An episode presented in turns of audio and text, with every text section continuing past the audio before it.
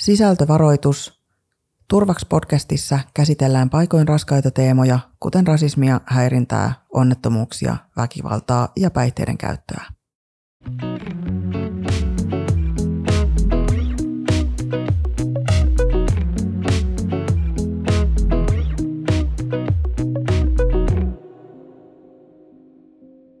Me asuttiin sellaisessa pienessä talossa, melkein niin kuin mökissä. Sitä taloa piti lämmittää talvisin tulipesien kautta. Niitä oli kolme. Se lämmitti sen koko talon. Saunaan piti mennä silleen oudosti, keittiöstä vessaan ja sieltä kylppäriin ja saunaan. Piti tehdä sellainen mutka. Siellä saunan tulipesässä piti avata kaksi peltiä, mutta sen lisäksi piti olla keittiöstä vielä yksi hormi auki, että savu pääsee pois oikein.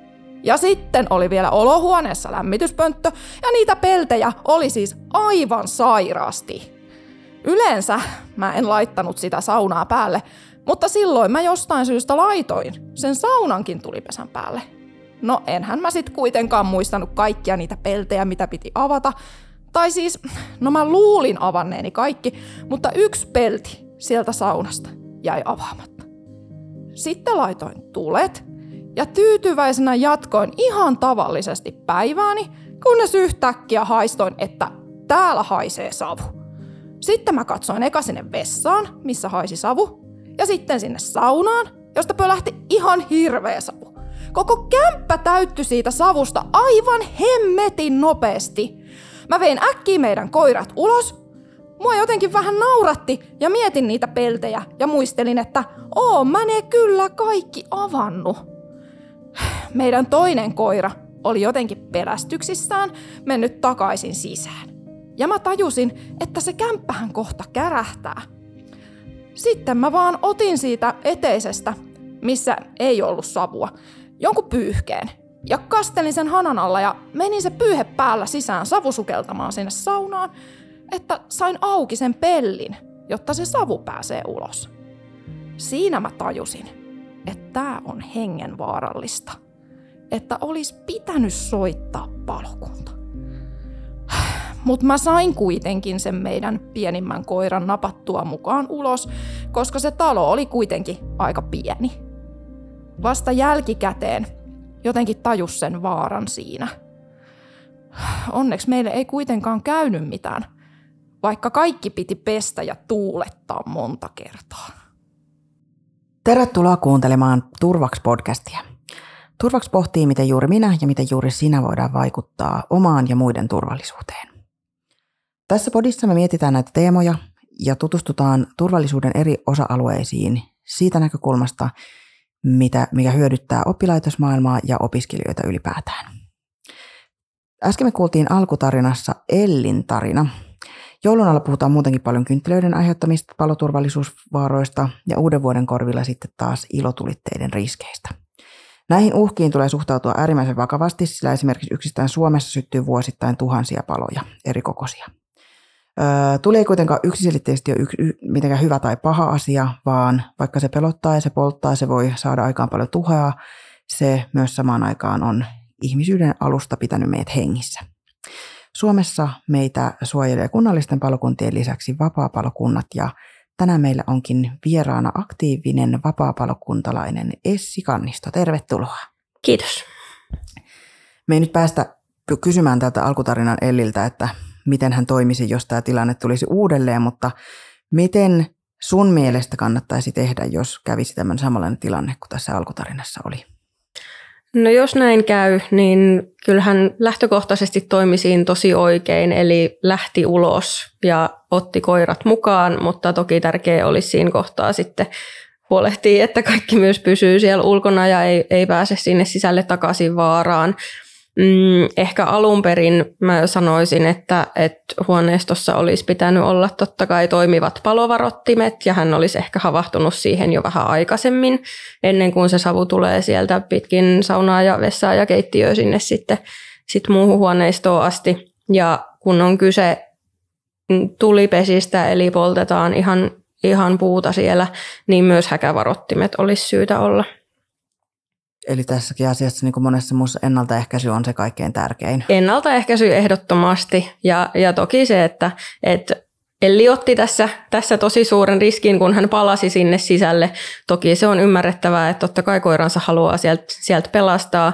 Hän onnistui avaamaan sen pellin, mikä sitten todennäköisesti auttoi auttoi sitä, että asunto lähti tuulettumaan siitä jo itsekseen, mutta, mutta se on ollut ehdottomasti tosi vaarallinen tilanne, eli mieluummin olisi soittanut palokunnan paikalle. Joo, mä mietin tätä itse paljon, koska mä ajattelen just esimerkiksi omia tohelokoiriani, että ne varmaan molemmat juoksisi suoraan surman suuhun, jos saa mahdollisuuden, niin täytyy, täytyykin tarkistaa kaikki patterit kotona, että on, on omatkin häkävarottimet kunnossa.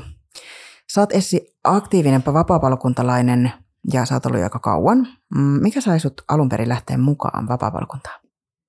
No mulla kyseessä on puhtaasti sukuvika, eli mä oon oikeastaan ihan paloasemalla kasvanut. Mun isä on aloittanut itse jo pikkupoikana vapaapalokunnan poikaosastossa ja, ja tota, mä oon itse aloittanut sit kahdeksanvuotiaana nuoriso-osastossa. Siinä vaiheessa sitten jo onneksi yhdeksänkymmentäluvulla tytötkin pääsi mukaan ja, ja tota, tavallaan, että se on ollut mulle se toiminta tuttua aina ja siitä asti ja jotenkin mulle se oli ehkä ihan, ihan itsestään selvää, että mun isä oli palokunnassa, mun setä oli palokunnassa ja mun serkut oli palokunnassa, että totta kai minäkin.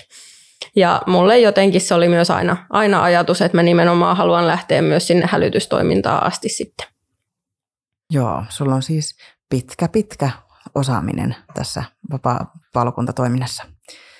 Uh, Vapaaehtoiset palokunnat toimii Suomessa nimenomaisesti tämän vapaaehtoisten voimin ja sen niin kuin kunnallisten palokuntien rinnalla, mutta olette ihan oikeissa tavallaan tehtävissä. Joo. Mitä kaikkea siihen vapaa-palokuntaan, siihen toimintaan oikeastaan kuuluu? Ähm, no jos aloitetaan vaikka sieltä, sieltä omastakin historiasta, eli vapaa-palokunnissa valtaosassa toimii myös ne nuoriso-osastot, eli vähän vaihdellen mistä tai minkä, minkä ikäisestä voisit toiminnassa olla mukana, mutta, mutta pääsääntöisesti nuoret harjoittelee ikätasolleen sopivasti ihan perusturvallisuustaitoja, alkusammutusta, ensiapua, sitten myös ihan, ihan näitä niin kuin sammutustehtäviä varten soveltavia harjoituksia. Pääsääntöisesti kuusitoistavuotiaana voi siirtyä hälytysosaston harjoituksiin ja Ja sitten kun, kun täyttää koulutusvaatimukset ja on kurssit suoritettuna ja on täysikäinen, niin sitten on mahdollisuus lähteä myös hälytystehtäviin. Ja hälytysosastot sitten tosiaan toimii yhteistyössä ö, pelastuslaitosten kanssa, jotka siis itse asiassa nyt myös kuuluu sit hyvinvointialueiden alle. Ja, tota, ja käytännössä on ihan yhtälainen osa sitä, sitä ö, tavallaan niin kuin pelastustoiminnan rinkiä, eli hätäkeskuksella on oma suunnitelmansa siitä, että minkälaisiin tilanteisiin tarvitaan kuinkakin paljon auttajia, ja sitten sen mukaan sinne hälytetään, puhutaan sammutusyksiköistä tai pelastusyksiköistä, eli kuinka monta paloautoa tarvitaan ja, ja minkälaisia. Ja heillä on sitten siellä oma, oma järjestelmä, minkä perusteella se, he katsoo, että mistä paloasemalta hälytetään ketäkin ja mikä on sitten lähin vapaa-palokunta ja, ja minkälaisilla vasteajoilla, eli kuinka pian esimerkiksi vapaa-palokuntakin sitten on luvannut lähteä liikkeelle. Eli siitä on tehty sopimus sen pelastustoimen kanssa ja hätäkeskus hälyttää meidät sitten aina semmoisen oman sovelluksen kautta paikalle. Oletteko te sitten valmiudessa jossain vai lähettekö pyjamat päällä sängystä, kun tulee kutsu? No pääsääntöisesti joo, sieltä missä sattuu, sattuu olemaan, jos vaan pystyy lähtemään. Eli nyt on myös, myös tosiaan tämä nykyinen sovellus on semmoinen, johon pystyy helposti myös kuittaamaan sen, että en pääse lähtemään tai sen, että esimerkiksi meillä Öö, lähtöaika on kymmenen minuuttia hälytyksestä, niin mä pystyn sinne vaikka ilmoittamaan, että no mä olen viidentoista minuutin päästä paloasemalla. Ja sitten taas se voidaan arvioida, että onko lähtijöitä niin paljon, että he voi lähteä etumatkaa vai odottaako he sitten, että, että ehtii viimeisetkin paikalle, jos on, on jotain tämmöistä. Ja, ja sieltä sitten taas aina myös oma yksikön johtaja kommunikoi sinne tilannepaikalle johtavan henkilön kanssa, että me ollaan tulossa ja milloin me ollaan tulossa ja paljonko meitä on tulossa. Yes. Ja oliko se niin, että siihen alakouluikäisenä aloitit itse? Joo, mä oon aloittanut kahdeksanvuotiaana. Mikä, mikä, onko joku alaikäraja, että minkä ikäisenä pääsee mukaan vai? Äh, siis se vähän vaihtelee palokunnittain. Eli tällä hetkellä esimerkiksi meillä Tampereen V P K:ssa kymmenvuotiaat on nuorempia. Ja sitten taas tiedän, että on sellaisia palokuntia, joissa on jopa alle kouluikäisille oma semmoinen varhaisnuorten toiminta. Okei, mutta sehän on tosi nastaa, että on otettu huomioon tavallaan kaikki, kaikki, ka- kaikki kiinnostuneet. Joo, ja siis tiedän myös, että on, on jopa tota, olemassa tämmöisiä erityisnuorille tarkoitettuja omia osastoja, missä myös he pääsevät harjoittelemaan sitten ihan just näitä tämmöisiä perusauttamistaitoja, vaikka sitten ei olisikaan mahdollista jatkaa sinne hälytystoimintaa. Ja lisäksi monissa palokunnissa on naisosastoja tai tukiosastoja, jotka sitten vastaa paljon tämmöisestä muunlaisesta tukitoiminnasta. Esimerkiksi ovat mukana järjestämässä tapahtumia tai tekevät valistustyötä tai, tai muuta semmoista. Ja tekemistä yleensä löytyy sitten myös veteraaneille, eli he, jotka ei ole enää hälytystoiminnassa, niin, niin on sitten vielä oma osastonsa, joka enempi ehkä painottuu sitten kanssa tämmöiseen niin kuin tiedon jakamiseen ja, ja tutustumisiin ja muuhun mukavaa. Ja, ja tota, meillä täällä Tampereella on myös siis vielä Vapaa-palokunnan puhallinorkesteri. Okei, okay, vau. Wow. Tämä voisi esimerkiksi minua houkutella mukaan. Tota, millaisia kokemuksia ja tilanteet sinulla on tullut vastaan? Onko sinä ollut ihan hälytystehtävissä? Olen ollut joo. Eli mä olin seitsemäntoista, kun mä kävin, kävin tämän tota, kurssin, joka vaaditaan siihen, että, että on sitten hälytyskelpoinen. Eli mä olin hälytyskelpoinen sitten heti, kun täytin kahdeksantoista. Ja tota, vaihtelevasti olen ollut hälytyksissä mukana, koska aina sitten taas myös rajaa vähän se, että kuinka kaukana asuu, että ehtiikö niihin mukaan ja, ja tietysti työt ja, ja tämmöiset. Mutta tota, ehkä semmoiset niin kuin mieleenpainuvimmat on ollut nämä tämmöiset, missä on ollut yön yli ja jopa sitten mennyt sieltä melkein suoraan aamulla omiin töihin. Mm, joo, siinä vaaditaan aika paljon jaksamista, jaksamista sen rohkeuden lisäksi. Tota, äh, mitä... Miten pitää valmistautua henkisesti, fyysisesti? Miten, mitä pitää tehdä tavallaan? Millainen työ pitää tehdä itsensä kanssa ennen kuin lähtee vapaa-palokuntatoimintaan mukaan? No mä sanoisin, että ehkä tärkein siinä kohtaa, jos haluaa lähteä toimintaan mukaan, niin on motivaatio, kiinnostus siihen, että, että haluaa oppia uutta, on valmis tekemään vähän töitä sen eteen, haluaa auttaa tietenkin, koska se on koko palokunnan olemassaolon tarkoitus. Ja tavallaan se semmoinen ehkä niin kuin vapaaehtoinen kurinalaisuus siinä, että, että sitoutuisi kuitenkin myös sit siihen, että harjoittelee, kouluttautuu, kehittyy ja lähtee sitten sit mukaan, että on valmis antamaan sille aikaa ja, ja myös sitten niin kuin olemaan osa tavallaan sitä auttamisketjua ja järjestelmää ja, ja, ja pystyy ehkä toimimaan myös sitten niin kuin siinä ryhmässä, koska kaikki palokunnassa on aina tiimityötä ja, ja toisaalta myös sitten noudattaa aina oman yksikön johtajaohjeita. Yes. Joo, se on varmaan noissa, noissa tota, vakavissa tilanteissa ei ole varaa ruveta sooloilemaan. Se on ihan hyvä, hyvä pitää mielessä. Ö, onko teillä jotain testejä, että pääsee esimerkiksi vaikka just siihen hälytyssä, sanoit, että siihen, siihen piti tehdä se koe, niin milla, millaisia kaikkia testejä tai kokeita teillä siellä on? Äh, joo, siis äh, vapaa-palokunnilla on tämmöinen oma koulutusjärjestelmä, joka on käytännössä laadittu pelastusopistolla. On laadittu pelastusopistolla, mm. joo, eli tota, äh, siellä on, on eri teemoihin liittyviä kursseja. Ja, ja tota, tällä hetkellä se, mikä on edellytys hälytystoimintaan pääsemiseksi, on pelastustoiminnan peruskurssi, joka vaatii sit sen, että et henkilö on ennen sitä tietyllä tavalla jo perehdytetty toimintaa, eli vähän niin kuin osaa jotain, tietää, mistä paloautosta löytyy mitäkin kalustoa ja mitä niillä pääsääntöisesti tehdään. Ja on sitten myös läpäissyt terveystarkastuksen. Ja sen jatkoksi sitten on kaikenlaisia täydentäviä kursseja, eli ensiapukurssia, ensivastekurssia, tieliikennepelastamisen kurssia, putoamisvaarallisella alueella työskentelyn kurssi, eli käytännössä missä tota ollaan esimerkiksi korkeissa paikoissa tai laskeudutaan jonnekin, on öljyvahingon torjuntakurssia ja, ja muuta tämmöistä.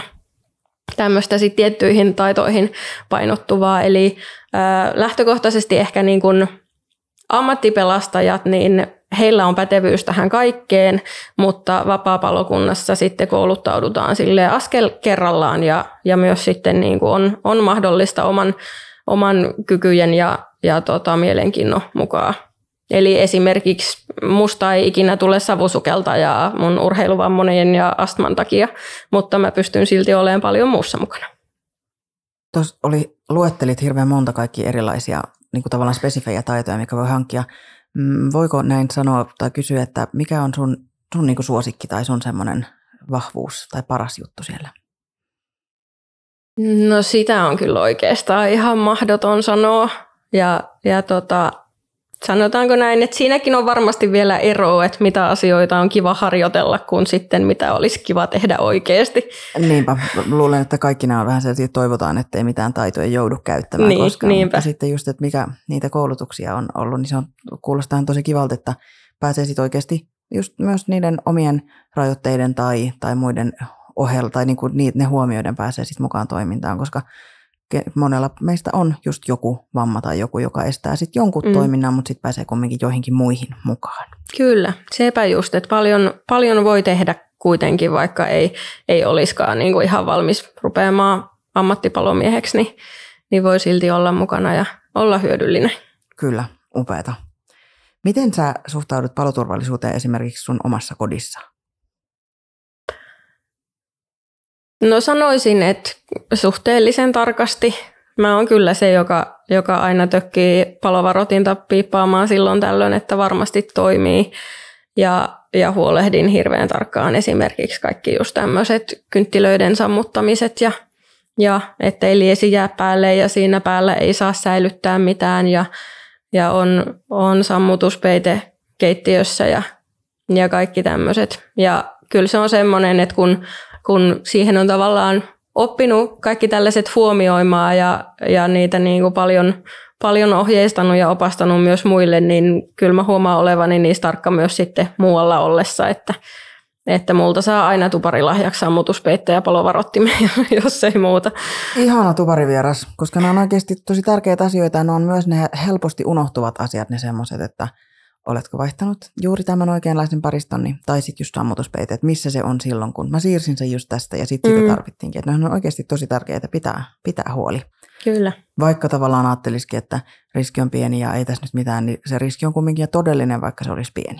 Se. Ja lähtökohtaisesti suurin osa tulipaloista on kuitenkin jollain tavalla ihmisen omasta toiminnasta lähtöisin, vaikka se on vahinko tai huolimattomuutta, mutta, mutta joka tapauksessa. Paljon siihen voi itse vaikuttaa, jos, jos vaan vähän antaa sille ajatusta. Kyllä. Suomessa tosiaan syttyy tuhansia tulipaloja, monenkokoisia vuosittain. Ja tulipalojen aiheuttajina voi olla kynttilät, vanhat paristot, tupakointi, ruoan valmistuksessa aiheutuvat onnettomuudet, joskus rikkinäiset sähkölaitteet. Näitä syttymissyitä voi olla ihan hirveän monenlaisia. Ja ne ei välttämättä syty kaikki kotona, ne voi syttyä autossa tai mökillä tai jossain nuotiolla, niitä on hirveän paljon. Mitä sä ajattelet, että on, mikä on kaikkein tärkeintä itsen ja ympäristön turvaamisessa näitä onnettomuuksia ehkäistessä? No ehkä nimenomaan just niin kuin sanoit, niin se niiden ennaltaehkäiseminen ja ennakointi. Että pitää silmällä sitä ympäristöä, mitkä siellä on niitä vaaranpaikkoja ja just kaikki tämmöiset ihan, ihan käytännön asiat, että onko mun sähkölaitteet ehjänä. Jos joku pistorasia repsottaa tai kissa on pureskellut sähköjohdon, niin se on heti jo riskitilanne ja, ja pitäisi, pitäisi siinä kohtaa vaihtaa uuteen. Tai se just, että on ne, on ne palovarottimet kunnossa, on sammutusvälineet kunnossa. Erityisesti tähän aikaan vuodesta se, että noudatettaisiin maastopalovaroituksia, koska ne on hyvin haastavia ja pitkäkestoisia resursseja vieviä, vieviä paloja aina, vaikka se voi olla ihan tosissaan vaan siitä, siitä sammu, sammuneeksi luullusta nuotiosta huomaamatta lähtenyt. Ja, ja myös sit tietysti se, että, että esimerkiksi jo hyvinkin niin kuin pienille lapsille voi sen opettaa, että, että miten pitää toimia, jos palovaroti hälyttää tai tai varmistamaan sen, että liesi on pois päältä tai miten soitetaan hätänumeroon, jos, jos jotain sattuu. Joten tosi hyvä, hyvä vinkki siitäkin, että monestihan nykyään kun me eletään älypuhelinaikaa ja niissä ei ole enää niitä nappeja, niin se on ihan hyvä käydä läpi, että miten sieltä löytyy vaikka just se yksi yksi kaksi-sovellus tai sitten ihan perussoitto, jos sellaisen valitsee, niin että, että tota, on kaikki lapsenakin kartalla, että näin tehdään, jos tulee tilanne. Kyllä, ja mun mielestä se yksi yksi kaksi-sovellus on siis tosi hyvä. Et sieltä löytyy tosi paljon siis muutakin tietoa ja sitä ei myöskään pitäisi pelätä avata, koska se ei soita hätäkeskukseen heti, kun sen kuvakkeen klikkaa puhelimesta auki, vaan sieltä voi katsoa erilaisia toimintaohjeita eri tilanteissa. Sieltä löytyy kaiken maailman niin kuin liikennetiedotteita ja, ja liikenteen palvelukeskusten yhteystiedot tai myrkytystietokeskukset, sosiaalipalvelut, kaikki tällaiset. Et sitä voisi ihmiset ehkä hyödyntää paljon reippaamminkin, mutta tosiaan se, että se on, on lähtökohtaisesti niin yksinkertaista, että jos osaa soittaa sen kautta tai naputella sen yksi yksi kaksi, niin hätäkeskus kyllä kysyy sitten loput. Just näin, ja sinne ei tavallaan niin kuin, ei kannata ujostella soittamista. Jos on sellainen tilanne, missä mietit, että onko nyt hyvä aika soittaa yksi yksi kaksi, niin todennäköisesti on. Ja siinä sovelluksessa on se hyvä myös, että se sovellus paikantaa sut, kun sille antaa luvan, niin sun ei tarvitse erikseen osata kertoa, missä osoitteessa sä oot, vaan se sovellus heti kertoo sinne, sinne tuota vastaanottajalle, että missä sä oot. Mä tykkään siinä erityisesti siitä, koska monesti kun menee jonnekin, niin ei oikeasti ole muista, että minkä tien ohi just ajo tai jotain muuta. Niin sit siitä se sovellus kertoo sen sitten heti sinne hälyttäjälle tai sinne vastaanottajalle. Kiitos Essi. Tän tulen ja tulipalojen edessä voi tulla sellaista halvaannuttavaa pelkoa, mutta se pelko voi olla myös suojaavaa ja se voi olla myös tervettä. Kannattaa muistaa, että omalla toiminnalla on valtava vaikutus ympäristöön ja omaan itseen. Esimerkiksi just kynttilät ja ilotulitteet ja nuotiot on kaikki ihan tosi ok, kunhan noudattaa ohjeita, suojautuu kunnolla ja arvioi riskit ennalta ja varautuu niihin. Jos vaara syntyy, muista suojata itsesi, soittaa apua, viedä turvaan ne, jotka sun lähellä on. Ja ehkä jos olet vaarassa joutua savusukeltamaan, niin soita mieluummin yksi yksi kaksi ja odota ohjeet. Ja sitten vasta lähde sulkemaan niitä peltejä, niin kuin tuossa alku, alkutarinassa onneksi kaikki pääsi turvaan onneksi. Anna ammattilaisten tulla apuun. Sieltä tulee varmaan myös vapaapalokuntalaisia apuun, jos on sellainen tilanne. Ja näillä sanoilla me toivotan kaikille turvallista rauhoittumisen aikaa ja muistakaa, että turvallisuus on hyvinvointia ja hyvinvointi on turvallisuutta. Turvaks on Opetushallituksen rahoittama hanke, jota toteuttaa Sasky-koulutuskuntayhtymä yhdessä Vammalan lukion ja Kangasalan lukion kanssa.